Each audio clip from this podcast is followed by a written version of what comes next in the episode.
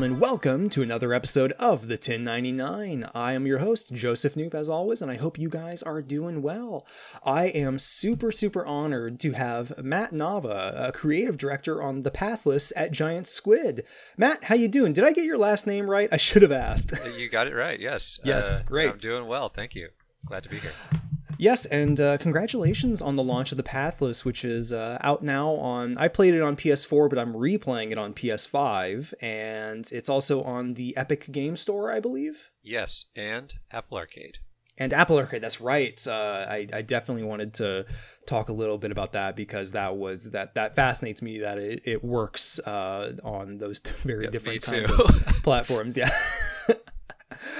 well, man, I I am super honored to have you here. Um, it, it, it is a pleasant sort of roundabout feeling uh, in my career to be speaking to you because uh, I so long story short I went to uh, a community college back in like uh, 2011 and 2012 and Journey I think released around that time that sounds about Yes, right yes. yeah and um the end the the final project for like my my art credit class was hey you got to make a painting and so i made a very small painting of the opening scene from journey with the the traveler and their long you know flowing cloak and scarf and the mountain with the shining light Oh, in the super cool. distance Very cool. and uh, so yeah so that was like even then that was kind of uh, uh, really stood out to me. Uh, but the pathless is uh, such a great game. Um, i i gushed about it endlessly on twitter and uh, it, it is easily going to make the top of my you know games of 2020 list for sure.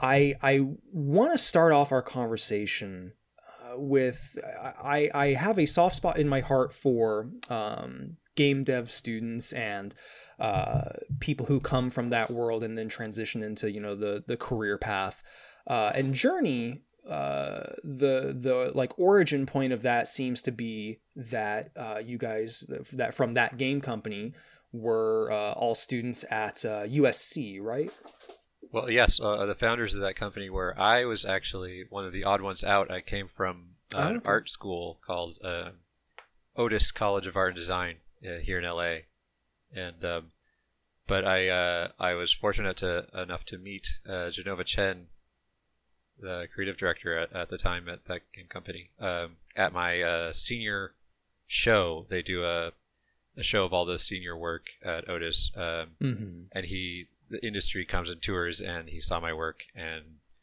uh there there there it went yeah Well, yeah. What what? Tell me a little bit about um, what came before, like meeting Jenova and and uh, joining that team and helping create Journey because.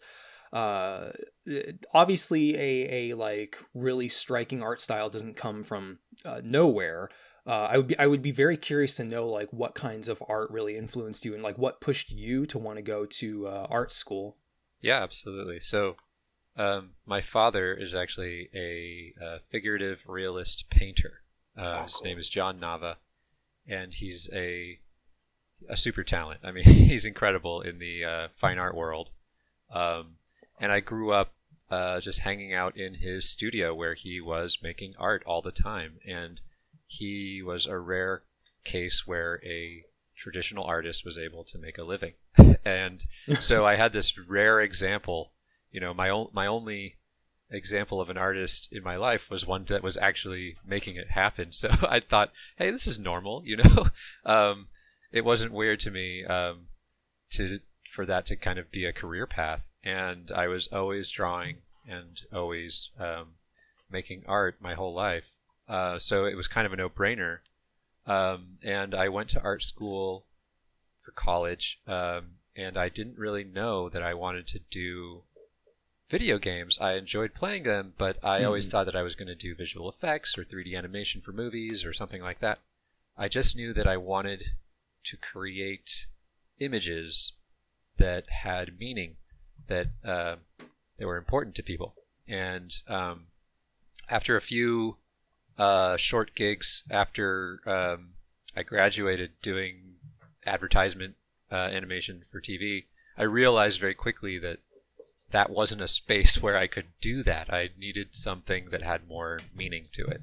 and um, I met Jenova Chen at my senior show, like I mentioned, um, and had the uh, fortunate uh, yeah, that fortunate encounter that led to a job there, and I realized that indie games, the small game company space, was a place where real artists could have a voice that could be heard, and they were making it, uh, images with meaning, uh, and that um, kind of sold me on that whole career path.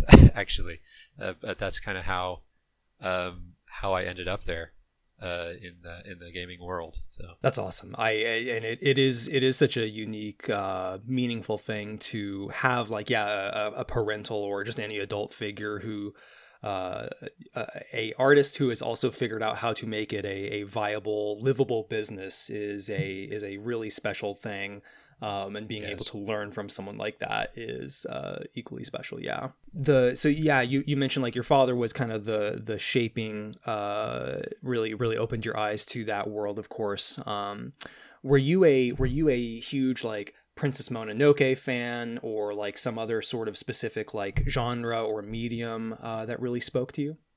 Oh yeah, you know I love I love uh, Princess Mononoke. Of course, you can see his influence in The Pathless. Um, I remember when I was a kid, it, it came out and um, we drove down to LA. We actually, I grew up in a, a small town uh, a couple hours north of LA. Um, and uh, we, my parents took us down to LA to see this special screening of the movie. and uh, it had a huge effect on my life, obviously. Uh, but, um, but I was very fortunate when we were able to um, travel a lot when I was a kid, um, and um, I went to all over the world looking at. Uh, we always went to museums. My my uh, parents wanted to uh, show us art from all over the, the planet, and uh, we saw you know incredible artwork in uh, Florence and London and uh, in Mexico, and we also toured a lot of uh, ruins and, and kind of ancient sites. Oh, jeez. We, we, climbed the pyramids in Mexico and checked out, you know, Glastonbury Cathedral is, uh, in uh, England and, and all kinds of things like that. Um, and I even had the chance to uh, spend a month in India when I was in high school, um, uh, living with uh, um, kind of boarding students at a sister school that I went to uh, here in uh, California. But um, what an experience, and um, you know, just uh, all of that exposure at a young age, I think, to different cultures, the art of different cultures, and especially these kind of ancient sites.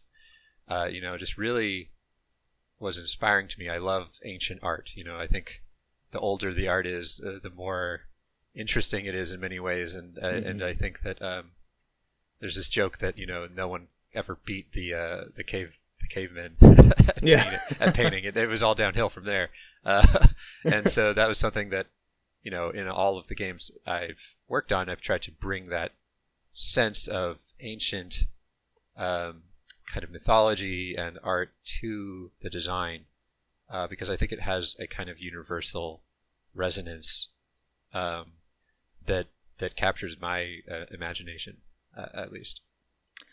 Yeah, and I think one of the one of the things that stands out to me most about um, the games that you've worked on is uh, there's also a, a, deep sense of uh, uh, ancient ruins. Of course, um, they, they, once upon a time they weren't ruins. Uh, they were you know functioning places and facilities and and cultural meeting places. Uh, and there's a weird like there's an art to the art of creating uh, well here's what this building would look like after hundreds and hundreds of years of erosion and wear and tear uh, or maybe a, a, climactic event happened you know? Um, how do you like you know how do you tell the story that way? Like what, what it, do you think i'm on the right track there? Yeah absolutely. You know it's the way we talk about it is giving the space an identity um, giving it a history, and um, you know, it's it's it's very easy uh, to create architecture in a video game that is functional, right? Like, okay, it has to be this tall. There has to be a step here, uh, so you can jump up. A mm-hmm. switch for you to open the door and all this kind of thing. And on a certain level, that's extremely important. if you can take it further, if you can give the space an identity and say, what was this place before? What happened here? And you can show that in the design of the space itself, uh, in the things that you find there, then that space becomes even more interesting. And um, it's something that in the Pathless we we try to take even further than we ever have been able to. At least I have ever been able to in other games. Um, and there's just so much more architecture in this game. It was uh, it was a, a big challenge, but also a lot of fun to invent those specific identities for the spaces. Uh, and I think that it played a large part in creating a, a sense of place. Um, uh, that's that, like you said, that sense that something happened here before, um, mm-hmm. and that that was a lot of fun, for sure. Yeah, no, I um, it's interesting to talk about the the sense of like space and trying to the the pathless is divided into these uh like four or five primary uh regions that you um you the hunter uh, voiced by the wonderful Laura Bailey, uh, is trying to, you know, uh, uh uncorrupt these ancient gods that uh, still roam the lands that have been corrupted by the God Slayer, voiced by Troy Baker. That one, that one surprised me. Uh, I, it, it is funny to think about the identity of especially those first three uh, places um, because they they they tend to follow a um, uh, like you know here here's nature and here's how this ancient ancient society sort of uh, blended and melded with nature. And uh, you know it, it's funny like I'm I'm actually I'm replaying the original Assassin's Creed uh, for a feature we call it uh, reinstall at pcgamer.com that I freelance for. And it's just you know let play play a game that's 10 or more years old and like kind of uh, look back at it a bit. And I'm I'm going through you know the ancient cities of Damascus, Jerusalem and Acre uh, and Acre is like the only one that really stands out to me because it is very like traditionally European stonework and there's a port and there's a like large cathedral. And I'm looking at like you know I climb up a million towers in the game and I notice it like wow I, all the buildings look so square. Nothing feels like it's actually been like touched by humans. And like you know it's 2007 it's a very different uh, right. era. And, right. of co- and of course, like I'm sure they worked their asses off in that game. They should obviously be proud of it. But it's it's funny to think about how all three of those very different cities uh, feel similar because of the restrictions and the like gameplay considerations they had to have of like well we haven't 100% figured out the climbing tech so this building should probably have a flat wall instead of like a curved thing right. or or something and uh, it, it, it you guys have ruined Assassin's Creed games for me because my my partner uh, is uh, a big AC fan, uh, playing Valhalla uh, every other day or so, and every time they climb a mountain, I'm just like, well, okay, jump off and you know fly down now. And I was like, oh wait, you can't do that. You have to climb back down. Shoot. Oh dear. Uh, yes. yeah, the uh, movement. Um in the pathless is you know very very freeing.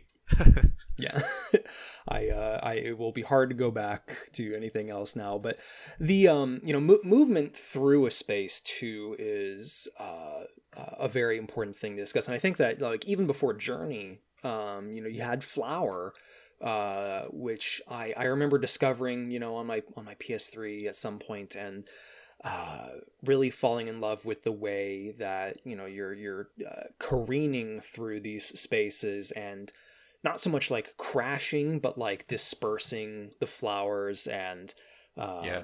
and the way the wind interacted with everything you were art director on that as well right that is correct uh, that was the yeah. first game project that i ever worked on tell me what what was that experience like? What were like the amateur mistakes or the oh, like oh, amateur yeah.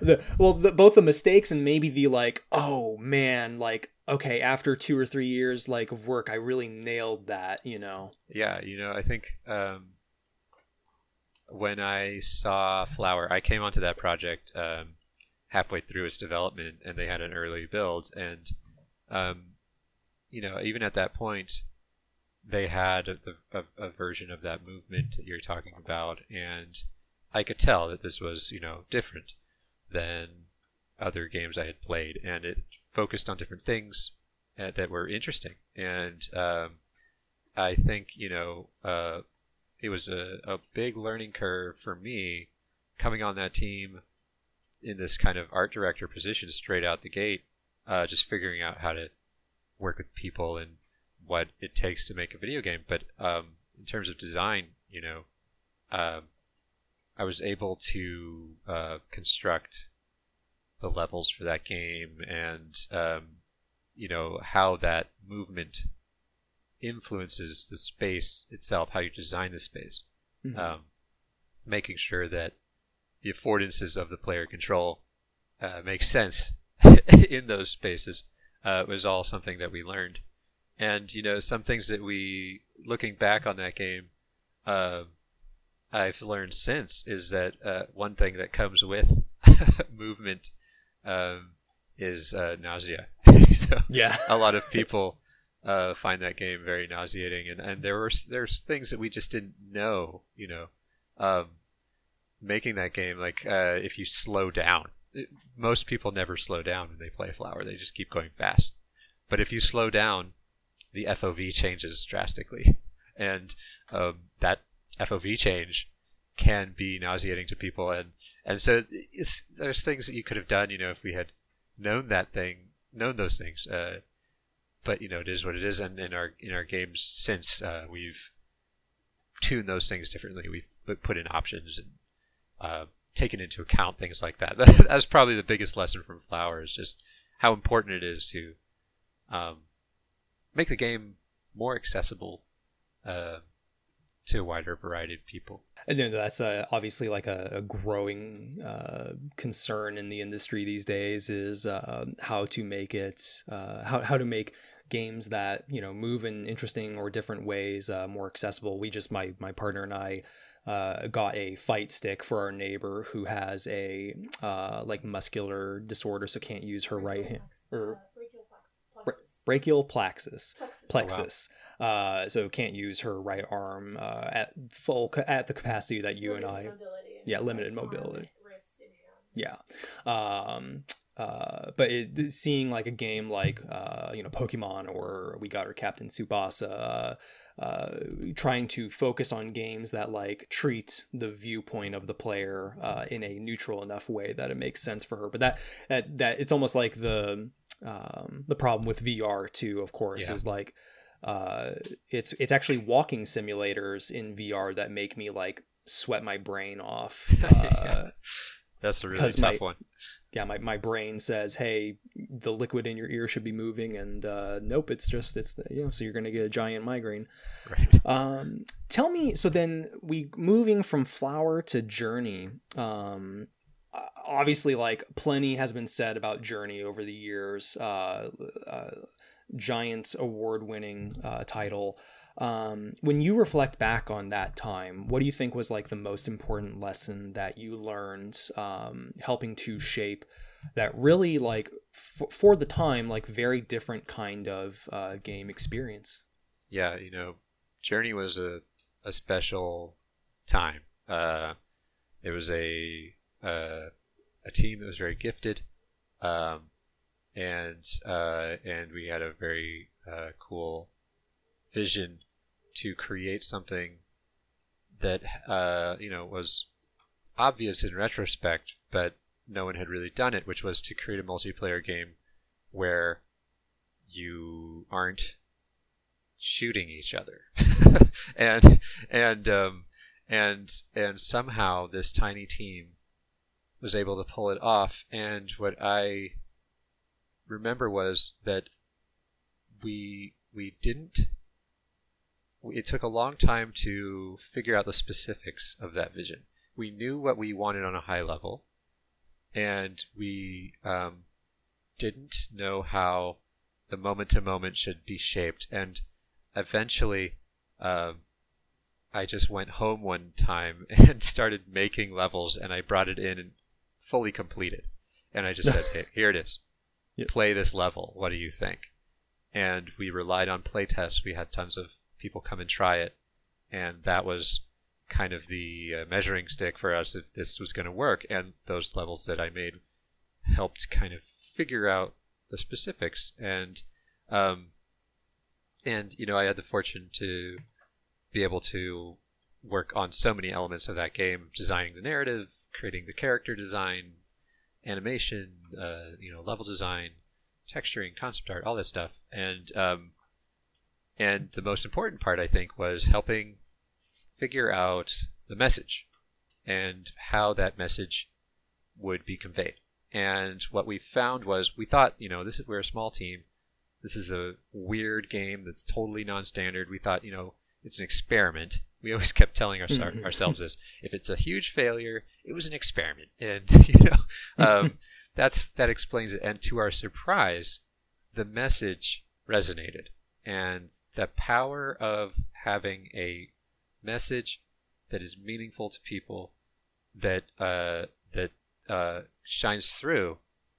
That's what stru- uh, struck me. That you can be a small team, and you can create something powerful and meaningful. And um, you know, uh, we immediately got this response from players that was incredible. I mean, they were sending us messages about how this game transformed their lives. They, uh, we had people with PTSD from coming back from, uh, you know, war zones, telling us that this game helped them through it because it gave them a way to connect with the people they had lost in, in, through the other player uh, in Journey, and, mm-hmm. and people were making a connection with their lost loved ones. I mean, it was moving stuff and um, underscored the power of this medium to do something uh, that could positively change people's lives. So that that was a big takeaway and really a big surprise, uh, and something that you know, in all the games I've worked on since, have uh, strived for to just create something that connects with people deeply.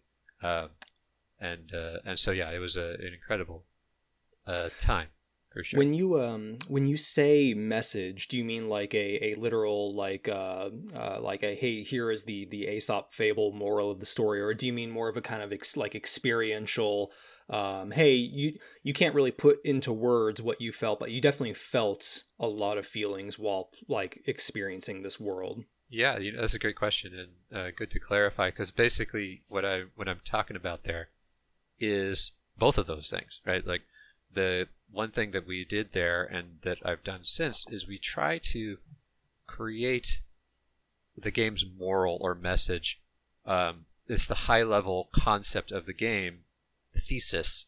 We want that to show through, but we don't want to be preachy about it. You don't want to beat someone over the head. You know, here's the here's the lesson. You better take mm-hmm. it away. you know, it's like no. What we want to do is to make it so that the more you put into it, the more you'll get out of it. And so, especially with uh, you know the pathless, um, on the surface level, it's this story about light versus dark, mm-hmm. right? You've got the shadow and the and the sunlight, the bad guys and the, the good guys, and if you look deeper at it, there's more to it. This is a story about finding your way and um, and and and dogma and, and breaking out of that and all this kind of stuff. And and so um, you know, even with Journey, it, it, it, it had that as well. Um, and I think that what was really interesting about letting it be open ended to a certain extent was that let players mold that message to their own experience. It, it, it personalized it in mm-hmm. a way. And so a player would see their own reflection in it. And, uh, and that made it more special. And so uh, on Journey and also on the Pathless, you know, we have our own concept of what the message is, what the moral is, what the deep story is. And what we hear back from fans is sometimes exactly that, and sometimes a, a twist on it that um, that we weren't fully expecting, but is equally valid. And and and that is um, something that I think is really amazing about video games in particular, because of the way that you interact with them, because of the way that they immerse you so deeply, uh, through that interaction, if you personalize that experience by letting the player um, interpret it to a certain degree their own way, it makes that uh, connection more powerful. And I think that um, you know that's a that's a special attribute of uh, a video game itself. Yeah, and I I think like it's easy to pigeonhole um, the pathless as like, well, okay, it's it's a lot of aspects of Journey or Abzu, um, by but like open world, you know, because there's no uh, direct path anywhere, and uh, and it's it's easy to write that like you know uh, magazine preview in in hundred words or less, you know. But uh, the, that is the the interesting thing of like I I uh, you can have a significantly different experience or at least like discover things in a different order than you intended. One of like i i won't spoil it because it is a really cool moment and i'd hate for any folks listening to the podcast to not really get it but there is a moment where um uh i'll just say you you climb to a really great height uh and you kind of can discover this very like optional uh, uh kind of side area um that just like sheds a little bit of uh, more light on um uh how how this region really came to fall. And uh in my brain in my brain my my gamer brain was saying like oh my god am i wait am i am i climbing the like end game mountain? You know because the mountain is always like the end game in so many uh, experiences. Right. Right. Uh, always there's always a mountain, there's always a lighthouse, uh, right. and um, uh, but getting up there by kind of completely accidentally like just following following a little bread trail of either the the emblems in the air or maybe some other like story elements or or nat- uh, environmental art um, I was treated to this really like one of those very powerful only in a game moments of like oh, oh okay, I am standing in the middle of history right now, or, or like I'm standing in the remnants of history. Very cool. Right now. Um, yeah, yeah I, I, guess. Do you have any thoughts about that? Yeah. Yeah, absolutely. You know, one of the cool things about the Pathless is exactly that you can do it in a lot of orders, um, and this was something that after we made Abzu, we had the discussion. You know, okay, how, what do we want to do differently this time? What do we want to try? And the, the idea of an open world was really appealing because of that exactly. You know, it's like mm-hmm. let's take advantage of this unique thing that happens in video games where you can do a little bit of sequence breaking. You can go a little bit outside the boundaries of the uh, the beaten path, right? The critical path through the experience, and it's magical. And um, so, you know, we created these systems. Uh, you beat the bosses and it lets you progress to the higher area. But we also have this other system, which is you can find secrets that upgrades the eagle to flap higher as well, and you can use that to go forward. And you don't have to beat the bosses necessarily in order to access these areas. So there's multiple ways to progress, and because of that, you can do the the game in a in a in a bunch of different ways, and you can actually find these places that look out of bounds at first. Like, oh, the top of that mountain, that must be, you know, just a vista. But you can actually go up there and you can find something interesting and, and you know, and, and some of the most um, cool experiences for people is when they, when they feel like, oh, I've broken the rules a little bit, but actually, uh, you know, they've found their own way and, and, and it's perfectly valid and, and the game, uh, you know, is, is kind of uh, uh, designed to make that work, and and so uh, those those kind of moments align with the message and no, kind of uh, narrative as well, which is uh, a cool a cool way that this game came came together for sure. And you know, I, I think I, I was going to save this question for later, but I think now is a, a pretty good time to ask. We um we, we touched a little bit on uh, that that story element of uh, having a path in life, or um, uh, so as the story goes, the God Slayer, uh, early to middle of the story, he kind of illustrates it like he's he's fearful that like his people won't know how to go on without a clear path provided for them. That sort of dogmatic like this is the way very mandalorian i suppose. Uh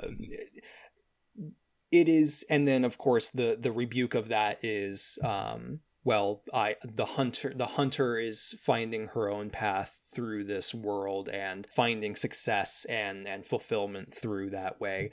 I suppose like you know it, every story comes from an element of personal experiences. I know that like even even to this day i still feel very um you know like not so much aimless but like oh am i on the right path with my life and career? And uh you know all all those very human worries. I, I can only imagine in a career such as yours that you've had plenty of times to reflect on like you know am i on the right path? Like am i doing the right thing?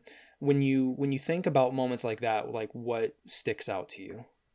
Yeah you know it's a really interesting question and it's something that um, was important for the reason why i wanted to make this game you know. Um, i uh, have been fortunate because I've been very driven my whole life. I've always known, you know, I don't know how I'm going to do it, but I'm going to mm. make these meaningful images, right? and so, um, so I have. There's only one thing I can do well, and that's make video games. So. Same with games media. It's like this is the only thing I know how to do is exactly. like celebrate celebrate games in some hopefully meaningful way. Yeah. so you know, I've been lucky in that. Um, my my path has kind of been clear just because the other ones have been impossible. but but um but the uh you know I like I mentioned I went to India uh and this um when I was in high school and and the way that that came about was I actually went to this very strange I didn't know it at the time but um very strange high school um that was founded by a philosopher uh, named Jiddu Krishnamurti, and he was this Indian philosopher, and he um, started these schools that were very small, um, and they uh, didn't have grades, and they didn't have uh, you know large student populations, and and uh, his message was, um, he had this famous quote, which was, uh, "The truth is a pathless land," and the meaning of that, you know kind of uh, uh, you know is interpretable, but but it's kind of the idea is that you're not going to find your way mm-hmm. if you are just following someone else's uh, instructions. You have to. You're only going to find the truth uh, on your own path, and and this concept, you know, um, is something that I I've seen many people struggle with. You know, just like like you say, like you kind of always have this lingering question: Am I doing the right thing? And you know, it, uh, and uh, I think that people often fall into uh, uh, trouble if they um, if they rely too heavily on the instructions of others and, and don't trust themselves with kind of finding their own way. And this is something that you know in in the pathless it manifests. You know, we have no map. There's no mm-hmm. guide. There's no uh, mission log. It's like, okay, here's the dot. This is where you go next. You know, it's nothing telling you where to go except the world itself. And you have to put on the mask and see uh, you see a whole wide array of options and you choose one. And no matter which way you go you're going to find something interesting right? Like that's kind of you're going to find your way no matter which way you go. Um, and and that's that was something that um, just through the design of the the game itself um, uh, kind of influenced the the uh, the experience you had. But um, but getting back to your question, you know the uh, the the thesis of this game largely came from this bizarre um, high school experience I had um, that I realized afterward had given me this kind of perspective that you know it's okay to fail, it's okay to um, not know the answer to trust in yourself that your path is going to be the right one. Mm-hmm. And uh, and I realized when I went to college that you know all these kids didn't have that. They had so much more fear um, of getting lost, and um, and so you know that was something that remained in my mind, and, and something that um, manifested in the characters of the Pathless and the gameplay itself it's it's so easy to definitely definitely feel like especially when you're in a, a school that uh that encourages artistic exploration or personal exploration it's easy to feel like still feel that um kind of envy or jealousy or just like feeling of like I am lesser than this other uh, uh more well successful person um, when you're being encouraged to maximize your artistic talents, right? Right. Uh, and it's so easy and so human to, you know, when when you get really close to the job you wanted, or you uh, get really close but no cigar on on some sort of aspect of your life you had been working towards. Uh, it's easy to like howl to the sky and be like, just just give me the right answer, give right. me the right You're answer. Looking like, for guidance, what, right? Yeah, and, exactly. and and it's a very gamey thing too. Of um, uh, well, okay, what input do I have to do to make this thing happen. And I, I think that even even though there there are times that like yes, or sure some players will be a little frustrated by no map, it is still a very gamey experience to say, well, we're not we're not going to like spell this out for you. You're going to want to go to one area and then maybe something pops up along the way that complicates or just momentarily stops you uh, like oh you like you found a, a giant skeleton or you found a different ruin or you found a note that someone left. And it's it's very illustrative of how life is like as as corny as it can kind of sound that you know you have a end goal and you say like okay i'm definitely going to get over to that giant red glowing thing. Right. But along the way a bunch of stuff happens right? Yeah yeah, you know that's that was kind of one of the key things in the design of the Pathless was you know we wanted it to be um, fun to just go, and when things pop up, you get distracted and you might lose sight of the larger goal that you were going for, but it's still a a, a, a, a worthwhile time and actually might even be more fun. And then you um, so you have this kind of cycle in the game of getting up high, finding a, a long-term goal, seeing something in the distance that you want to go to.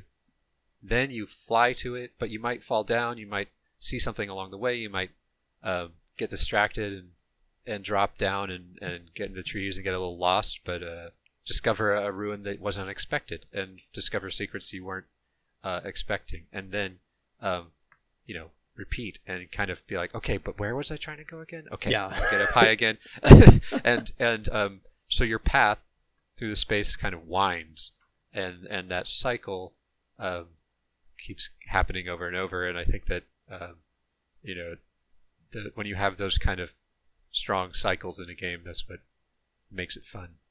So, yeah, you know, I I I had been telling myself recently that like, oh, I'm I'm I'm not the kind of like I'm I'm very burnt out on open world games. Um, I, I dabbled a little bit in AC Valhalla recently, and my, my partner has taken much more to that. Um, uh, doing some work involving you know Genshin Impact and appreciating what that brings to the table, but it's it's hard to get drawn. Like even playing uh, like Watch Dogs Legion, another you know Ubisoft giant property, right. but uh, and even though it's it's it's weird how like how gorgeously rendered all of those environments can be, but it's still very easy to um to feel like well okay I, I I don't remember that hill, you know. Whereas in the pathless, like even some of the more subdued areas, you know, a, a slightly denser forest or a a like cropping of ice uh, poking out of the earth kind of thing. Um, it, it, sticks out in my mind much more because it's relying on um, the shape of the environment and uh, the the way I myself am moving through that environment in a, a somewhat unusual way.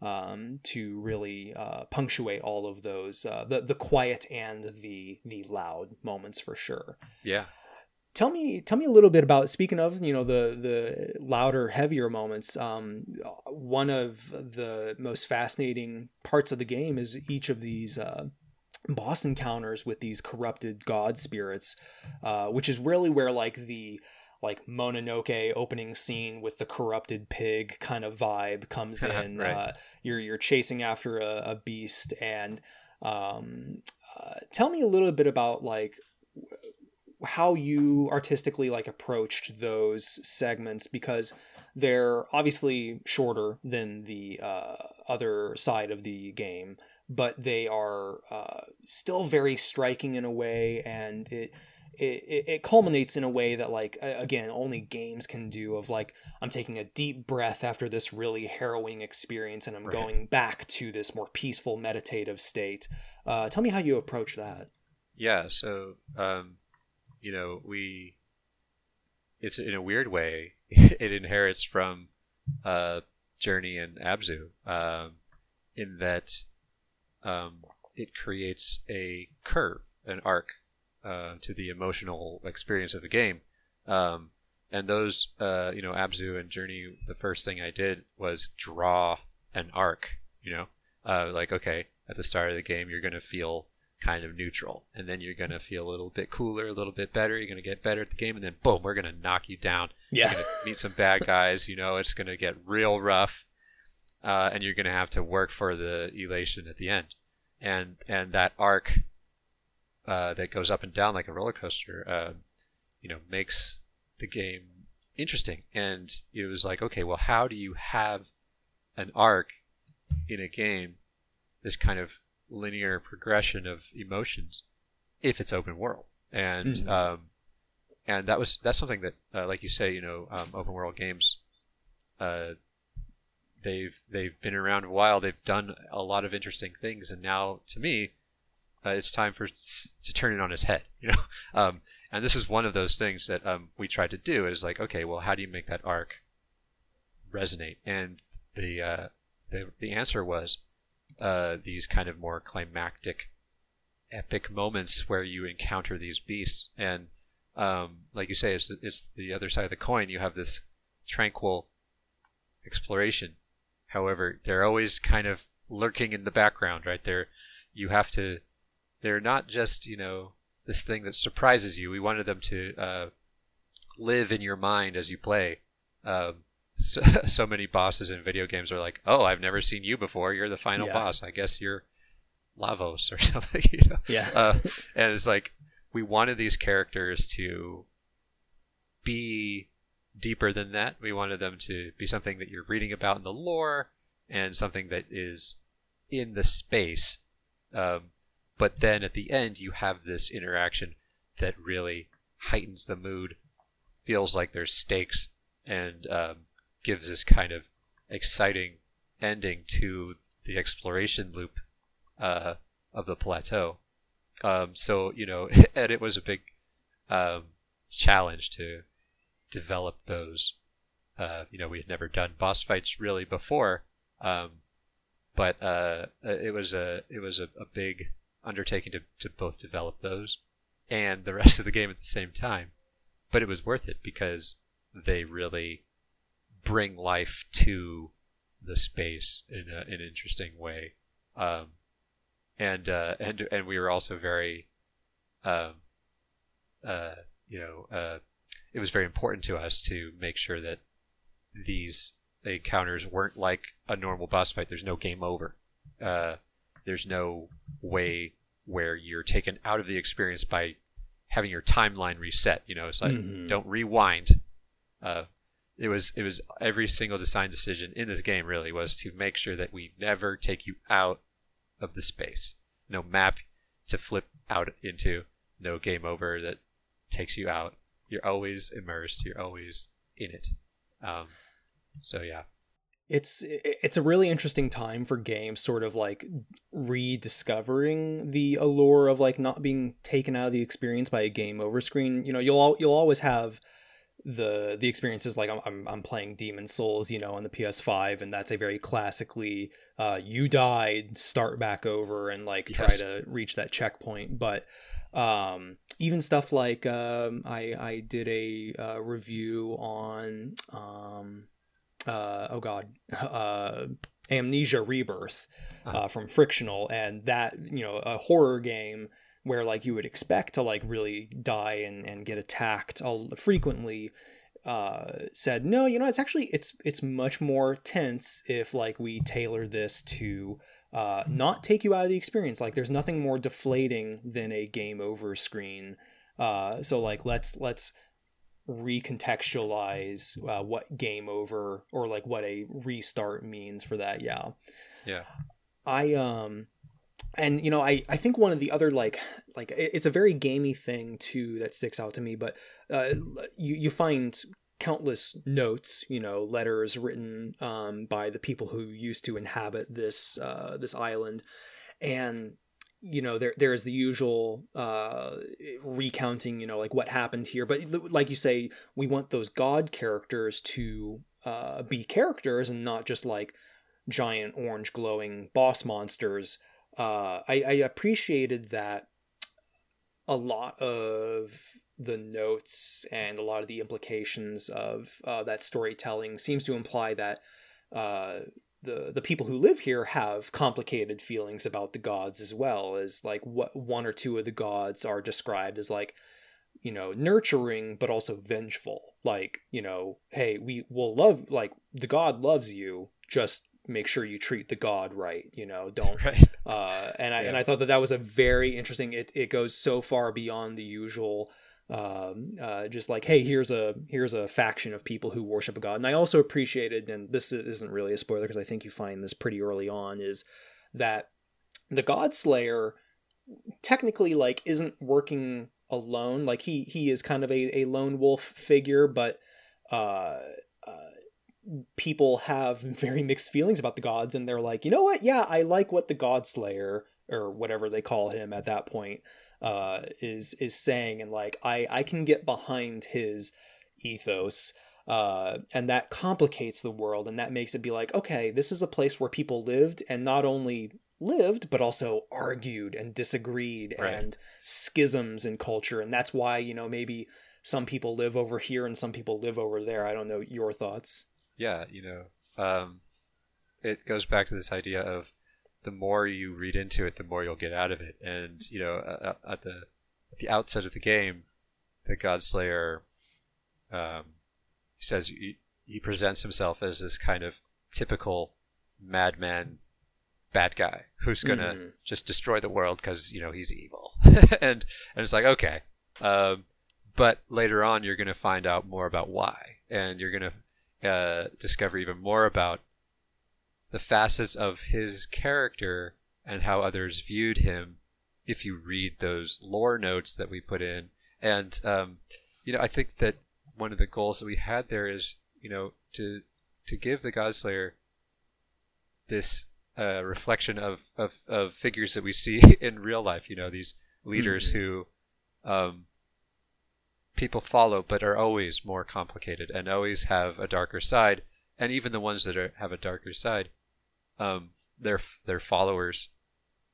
There's a reason that they follow them, you know, and and, in order to really um, address any issues that you have with these kind of figures, you have to understand those facets, and you have to um, you have to uh, learn from it. And and so I, I, think that you know the Godslayer uh, is this he was a really fun character to make because we were able to give him that depth and to really um, let players find out more and uh, and and figure out you know who he really was and what he was really about.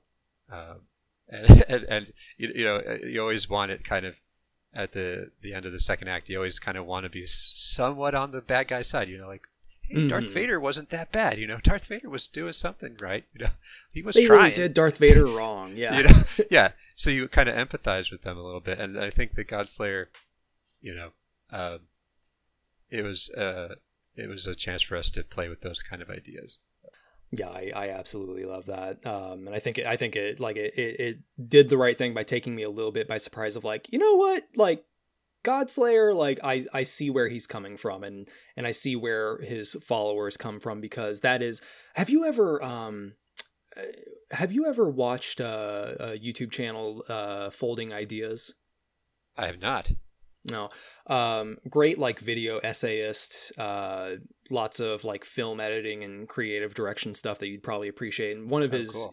one of his most recent videos was about flat Earth conspiracies. Oh But boy. then, but then halfway through, it turns into uh, uh, digesting what QAnon, the you know Uh-huh. very like politically motivated conspiracy, uh, is, and like what it means. And long story short, it, like really hammering home the fact that like people gravitate to this because they want a flat Earth. They want something that makes sense, and they want things to be a singular path you know to to wrap it back around to us is uh uh they're they're like yes the system we have in place definitely failed these people in some ways right. but these people were also you know looking for a singular answer to the problems that uh, persist across generations and i i think that that's absolutely yeah definitely check that out that's one of my it's a it's like an hour long so like you know get a Yeah. get a cup of tea but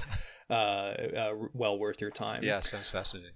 yeah, I um, you know, in the time I got left with you, I would love to ask a little bit more about um that uh who what was the name of the philosopher that like founded uh your your school? Krishnamurti. Kri- Krishnamurti? Krishnamurti. Krishnamurti. Oh, okay. Uh are, were they are, were they long dead by the time you uh joined the school?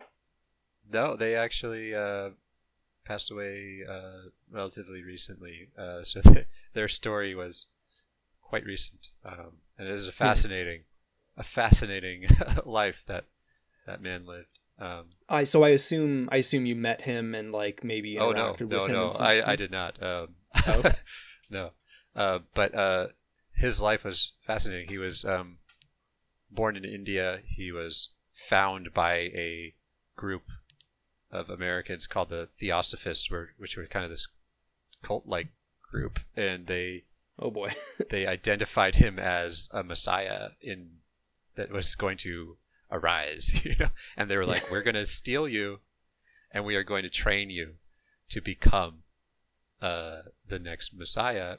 And uh, for his entire, you know, early life, this was what he was told, and he believed this.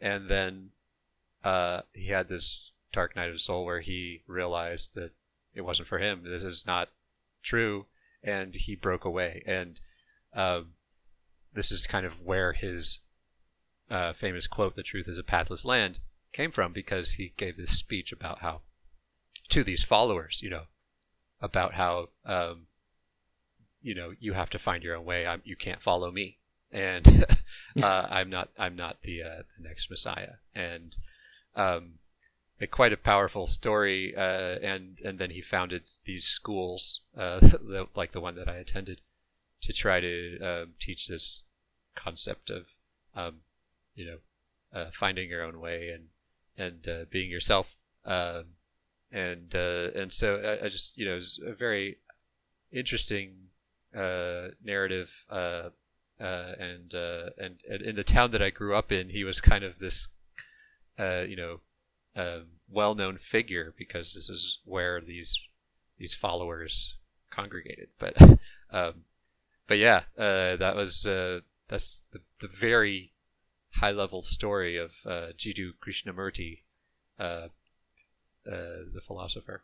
yeah no that that that's so fascinating that like it's uh you know on, on a surface level the pathless has a like fairly conventional story but like it's rooted in in such a very specific uh experience you had and that that that, that this person uh kind of imparted on you um was did you uh you you went to india as well um was that like near the tail end of your time with the school or like early Yes. on yeah Yes, tail uh, the school takes the entire senior class to uh, India in their uh, in their senior year for a month, and um, and the entire senior class was only twelve kids. It's a very small oh school. geez So um, yeah, like I said, I had no idea how weird it was, but um, but I do now. So it was kind of interesting thing.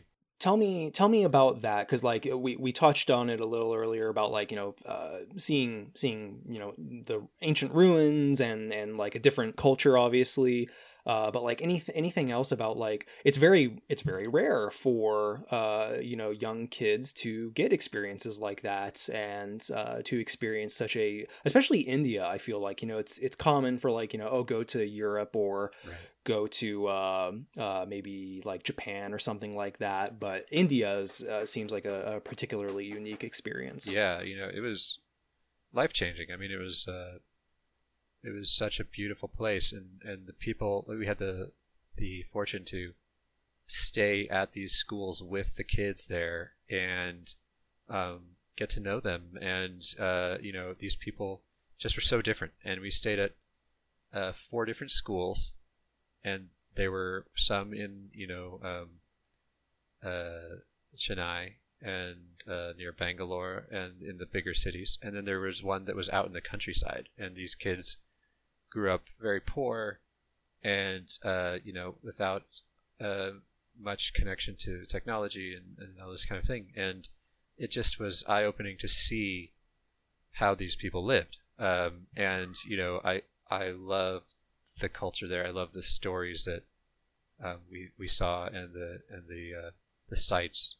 It's just a just a beautiful place and a, a beautiful people there. And i think that you know that kind of experience uh, like like we talked about earlier you know just one thing that we wanted to do with the pathless was to make it feel like that in a way like you are going to a place that is foreign but also familiar right? Mm-hmm. like you have very human elements there. They're all people. They all are, are the same as you but they're also different. They all grew up so differently. And and so uh, you know with the design of the space, with the um, invented language that we created, with the music that we created that is both um, huge and also small. It, it you know it's got all these by the uh, one the wonderful Austin Wintory returning yes. for like your your third game, I think. Yeah, right.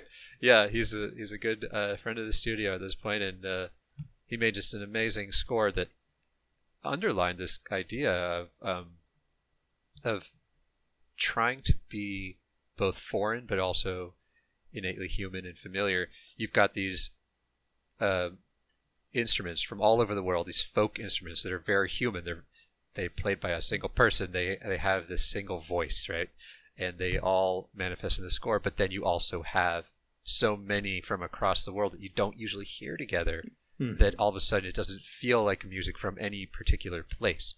Um, and so no matter who you are as a player, uh, you're going to get this experience of being transported to a distant place that feels that, uh, that feels at home as well. Yeah. Uh, so that's that's that's kind of like what really really struck me about uh, Austin's score, and I, I have previously had a couple of conversations with Austin, wonderful dude, and like just insane how uh, uh, committed he is to his work.